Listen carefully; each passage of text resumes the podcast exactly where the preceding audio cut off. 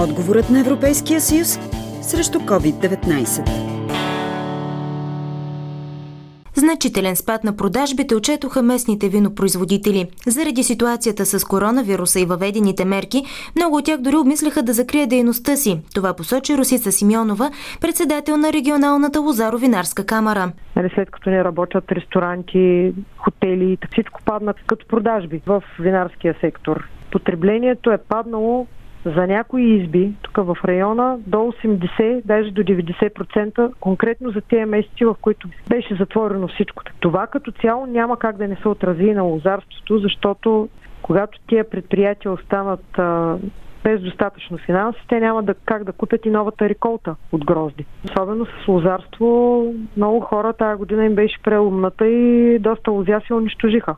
Защото те се събират три такива години, в които грозито се изкупува на много ниска изкупна цена. Трудно се намира пазар и това е много неприятно. Много хора, които имат а, по-стари лозя, много бързо взимаха решение да ги махнат. Според Симеонова, част от мерките, които предприе Европейският съюз, са помогнали на бранша. Други обаче не са били добре обмислени. Специално за лозарството с тази мярка ли сваляне реколта на зелено. Тя първо, че се прилага за първи път в страната. Второ, много от хората гледаха много скептично на това, защото го гледат през цялото време и трябва да го свалят един месец преди да озрее. Сумата, която беше като обещетение е 303 лева. Някъде се пада на декар. Това е максималната сума. Поред повечето това абсолютно не е достатъчно да покрият разходите направени до юли и затова много хора не се възползваха. Интерес имаше повече от а, такива хора, които имат по-стари лозя, но там пък те не отговаряха на условията. А, беше задължително да имат а, поне 5 години арендни договори, които не можаха да се възползват от тази мярка.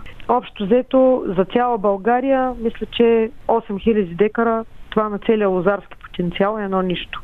С другата мярка кризисно съхранение на виното до някъде ще се помогне на бранша, посочи Симеонова. Общият бюджет на тази мярка е 5 милиона лева. Кандидатстваха някои хора, мисля, че има и одобрени такива проекти. Това безспорно до някъде ще подпомогне тия предприятия, защото все пак за това съхранение така или иначе малка помощ има. Примерно този, който го съхранява това вино, винопроизводителя, няма право да кажем от 1 август до 30 септември тая парчида няма да я пипа с една дума. Плаща се за това, че го съхранява това вино. През това време да си продава някакви други партиди, не и това, което е на съхранение. Те така или иначе им са заети съдовите на, нали, на винопроизводителите. По този начин поне се подпомага това съхранение, защото всяко едно съхранение е свързано с средства. Още в началото на кризата Европейската комисия обяви някои спешни мерки за подкрепа на лозаро-винарския сектор, посочи евродепутатата Сима Демов. Мерките бяха в посока временно разрешение за кризисна дестилация на вино, помощ за кризисно съхранение на виното, увеличаване на процента на европейско финансиране по националните програми за подпомагане на лозаро-винарския сектор и адаптиране мерка за събиране на реколта на зелено. Тези мерки обаче се оказаха крайно недостатъчни и през месец юни Нашата комисия в Европейския парламент, комисията Агри по земеделие, изпратихме писмо до комисара Войчеховски, с което настояхме за допълнен на първоначалния списък, за да може да се осигури повече гъвкост при прилагането на тези национално лозаро-винарски програми, да се окаже наистина реална помощ на винопроизводителите. В началото на месец юли комисията обяви допълнителен пакет от изваредни мерки в подкрепа на лозаро-винарския сектор. Това е увеличаване на участието на Европейския съюз в всички мерки по националните програми за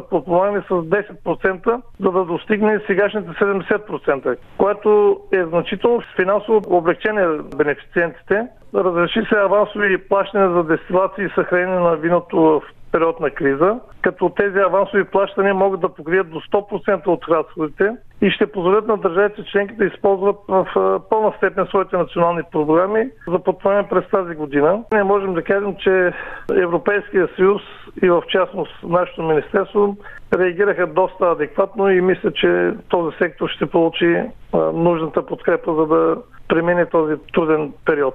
Адемов допълни, че резултатите от въведените мерки ще бъдат обсъдени през есента, когато отново започне работата на Европейския парламент.